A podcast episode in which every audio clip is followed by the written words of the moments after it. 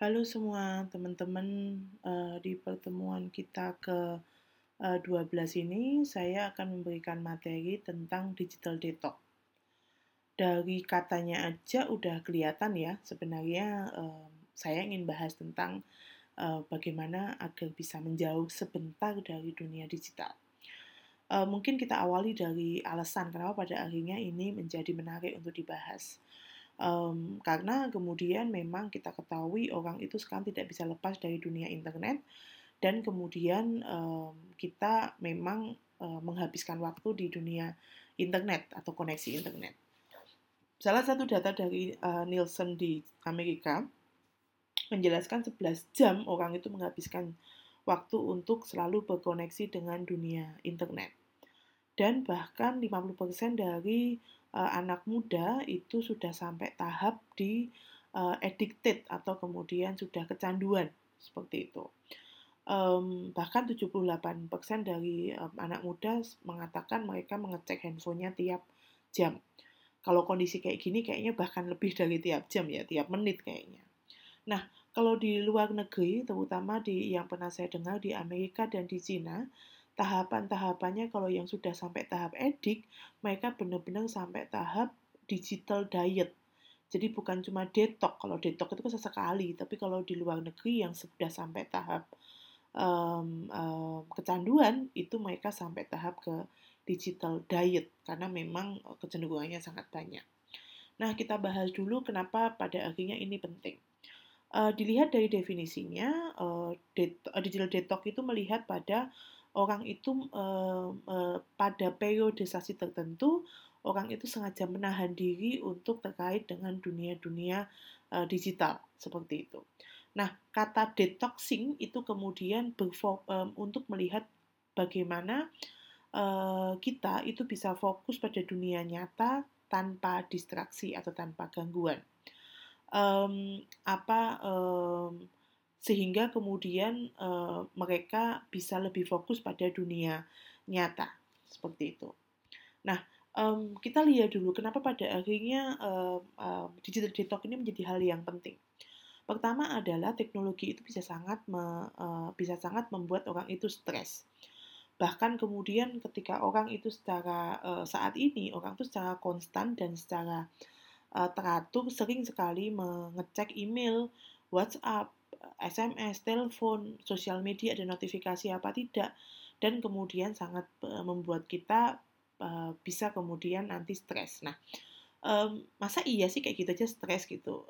Iya kalau kemudian teks atau uh, email yang masuk tentang kerjaan semua kan pasti bikin stres kan ya gitu. Nah, hal itu juga sangat berdampak ketika digital device atau perangkat-perangkat digital itu bisa me mengganggu jam tidur kita.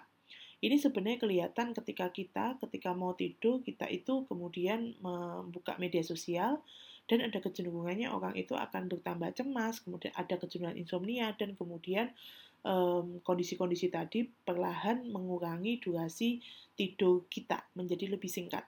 Padahal kita tahu bahwa sebenarnya orang itu tetap butuh tidur selama 6 sampai 7 jam dalam satu hari. Nah, ketiga itu adalah um, uh, penggunaan penggunaan media digital dalam uh, durasi yang cukup lama dan bisa a little bit ke arahnya ke um, addicted itu bisa mengarah ke hal-hal uh, -hal yang terkait dengan mental health atau kesehatan mental. Um, bahkan kemudian uh, saking uh, terkaitnya, ketika ada penelitian mengatakan bahwa ketika orang sengaja dengan uh, dengan sadar mengurangi penggunaan media sosial itu ternyata sangat bisa menurunkan gejala-gejala depresi dan uh, merasa sendiri seperti itu. Nomor empat ini adalah um, ketika kita secara uh, secara rutin atau secara terus menerus ter, uh, ter, terkoneksi dengan dunia digital itu sebenarnya bisa uh, berdampak pada work-life balance, keseimbangan kerja dan uh, kehidupan kita. Um, karena ketika kita uh, selalu terkoneksi, kita tuh pengennya itu ya uh, ya selalu uh, selalu tahu uh, dalam handphone kita tuh ada apa. Sehingga kemudian hal-hal tersebut membuat kita kesulitan membuat perbedaan antara oke, okay, saya tuh lagi di rumah, hidup dengan uh, hidup saya atau kemudian saya hidup dengan kerjaan saya. Nah, um, sehingga kondisi ini akan kemudian menyulitkan ketika kita di rumah atau kemudian kita di uh, tempat uh, yang seharusnya kita tidak, um, contohnya di liburan seperti itu, uh, sehingga um, menurut saya um, kalau tidak bisa membedakan ini akan uh, kesulitan. Sehingga kalau kita lagi traveling, kita lagi piknik, kita pengennya selalu meng mengecek email kita, mengecek handphone kita untuk mengecek siapa yang kemudian um, apa namanya menghubungi kita bahkan kemudian kita juga bisa terus-terusan mengecek media sosial kita. Ada yang nggak sih yang hubungin kita? Nah itu yang kemudian um, mulai mengganggu uh, keseimbangan hidup kita. Nah nomor lima uh, ini yang kemudian uh, sangat dekat. Um, perbandingan sosial. Jadi um, um, uh, social comparison make it hard to be content. Content ini maksudnya adalah uh, fulfill atau uh, terpenuhi hidup kita jadi ketika kita menghabiskan waktu di media sosial, kita tuh sebenarnya uh, secara rutin kita itu melakukan comparing atau membandingkan diri kita dengan kehidupan orang lain, teman, uh, mungkin adalah sanak saudara, atau kemudian even orang yang sangat-sangat tidak terkenal, apalagi para idol atau selebriti. Yang kemudian kita mungkin melihat bahwa uh, dan kemudian jadi mikir, duh mereka kok keren ya, mereka kok hidupnya sudah terpenuhi, mereka sudah kaya, mereka lebih cantik, lebih menarik, dan kemudian uh, hidupnya lebih uh, apa lebih bahagia, yang kemudian itu semua hanya ada ditemukan di uh, dunia media sosial, di Instagram, di Facebook. Nah, perbandingan-perbandingan sosial ini yang kemudian kalau kita terus-terusan uh, mengkonsumsinya itu bisa membuat kita sulit melihat uh, ke, apa ya um, uh, bukan bukan saja kebersyukuran tapi kurang melihat bahwa diri kita tuh sebenarnya sudah cukup sudah sudah fulfill. Nah bagaimana bisa fulfill kalau kita selalu membandingkan dengan dunia lain yang bahkan kita nggak kenal dia itu siapa? Nah um, nomor 6 uh, ini sebenarnya menurut saya uh, menarik karena um, ada uh, kita tentang berbicara tentang perasaan. Uh, konektivitas digital itu pada akhirnya membuat kita terus-terusan merasa bahwa kalau kita nggak terkonek, kita hilang dari muka bumi ini. Itu yang namanya perasaan FOMO, fear of missing out. Jadi ketika orang terus-terusan menggunakan media sosial, uh, orang itu uh, ketika sepersekian menit tidak menggunakan media sosial dia akan merasa um, apa dia akan merasa hilang di uh, apa jagat raya ini karena tidak merasa tahu tentang dunia-dunia uh, uh, atau berita-berita yang sedang in atau sedang uh, eksis saat ini. Nah, itulah kemudian kenapa um, FOMO ini menjadi uh, kalau saya bisa mengatakan lingkaran lingkaran yang tidak habis atau seperti lingkaran labirin karena semakin uh, semakin kita itu menggunakan media sosial secara terus-menerus FOMO-nya itu akan semakin lebih parah. Karena kita merasa uh, kalau hari ini uh, kalau detik ini kita kayaknya buka dalam waktu satu jam uh, nanti kayaknya saya harus lebih aktif lagi karena kayaknya kalau nanti bakal ada kehebohan deh gitu Nah, fear, uh, fear of missing out ini menjadi sesuatu yang tidak pernah berhenti kalau kemudian uh, di dalam perasaan kita itu selalu ada perasaan uh, kalau saya nggak update, saya akan dianggap orang yang uh, tidak ngetren atau tidak mengikuti perkembangan zaman dan lain sebagainya. Nah, ini adalah gambaran-gambaran uh, orang-orang yang FOMO. Seperti itu. Um, lalu gimana sih uh, caranya melakukan digital detox gitu? Pertama adalah um, apa ya uh, realistis saja lah nomor satu. Jadi gini, masa iya kita langsung bisa uh, digital detox dari semua media uh, media sosial saat ini? Um, jadi contohnya um, uh, uh, kita masuk dalam um, apa ya uh, workday aja lah atau uh, week weekday Um, jadi kalau kemudian kita tahu bahwa um, hari ini saya bekerja di hari Senin, berarti memang uh, saya hanya menggunakan untuk kebutuhan uh, kerja saja. Tapi setelah itu selesai. Tetap terkoneksi dengan dunia kerja, tapi kemudian uh, harus tahu kapan kemudian berhenti. Tidak kemudian uh, apa namanya, tidak kemudian um, malah uh, tidak kerja, tapi tetap bekerja, tapi tahu tahu waktu bagaimana atau kapan kemudian oke okay, kerjaan selesai, so I turn off the handphone uh, beberapa jam untuk kemudian tidak terkoneksi terlebih dahulu. Jadi uh, tidak perlu kemudian tenggelam dalam uh, apa namanya uh, benar-benar off, tapi kita tetap harus realistis. Berikutnya adalah ketika um, set limit atau tentukan batasan. Pertama adalah um, kita tahu bahwa uh, penggunaan handphone atau dan lain sebagainya itu tahu ada batasnya.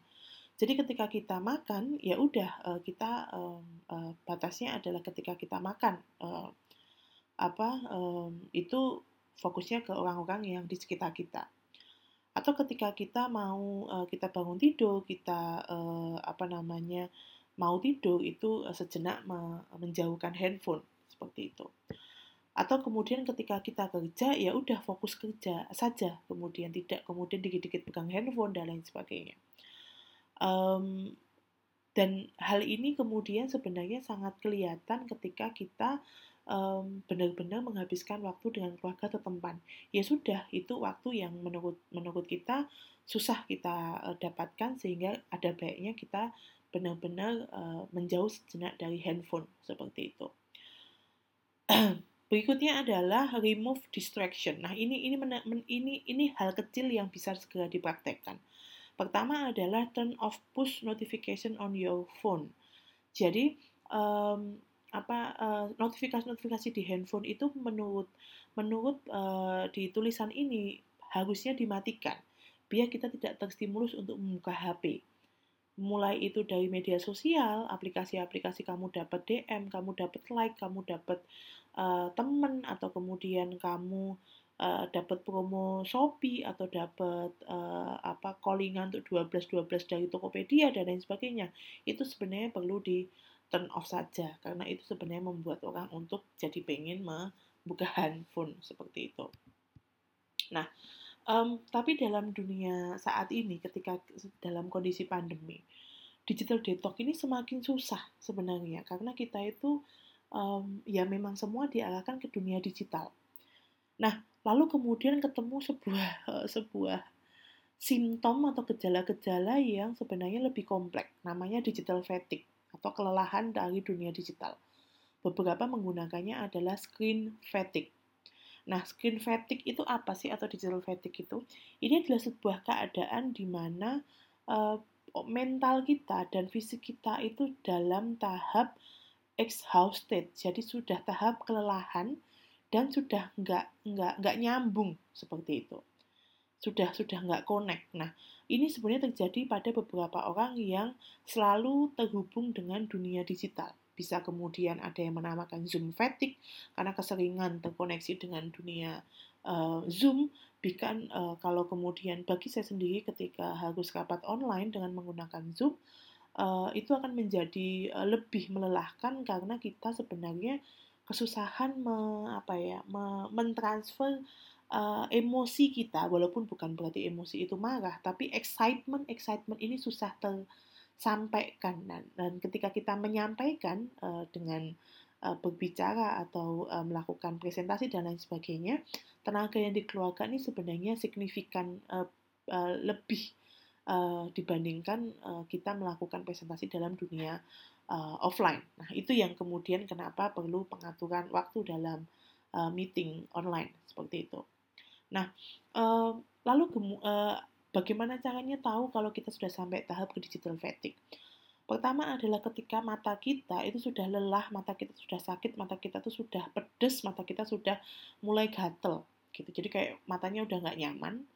Um, apa namanya? Lalu kemudian sudah mulai sakit kepala, leher mulai sakit, pundak, punggung dan lain sebagainya. Atau kemudian kita sudah mulai agak sensitif terhadap sinar karena memang uh, dengan menggunakan media uh, apa digital atau device-device seperti ini kan semua terkait dengan sinyal.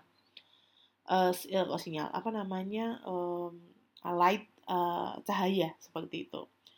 Atau kemudian ketika kita sudah mulai susah berkonsentrasi dan kemudian uh, sudah berdampak kepada uh, kehidupan kita secara langsung bahkan sampai ke uh, beberapa perubahan uh, perilaku yang uh, yang tidak yang tidak masuk akal. Jadi ada biasanya A jadi B dan lain sebagainya. Nah, digital fatigue ini kemudian uh, uh, harusnya bisa di bisa diakomodir dengan uh, orang melakukan stretching dalam waktu 15 menit atau 20 menit untuk kemudian um, apa namanya bisa lebih uh, bisa bisa fokus tapi kemudian berhenti sejenak untuk kemudian jalan-jalan sejenak atau kemudian uh, kalau beberapa sih bilangnya lihat uh, tanaman yang warna hijau dan lain sebagainya. Nah, uh, jadi digital detox dan digital fatigue menurut saya dua hal yang saling terkait gitu.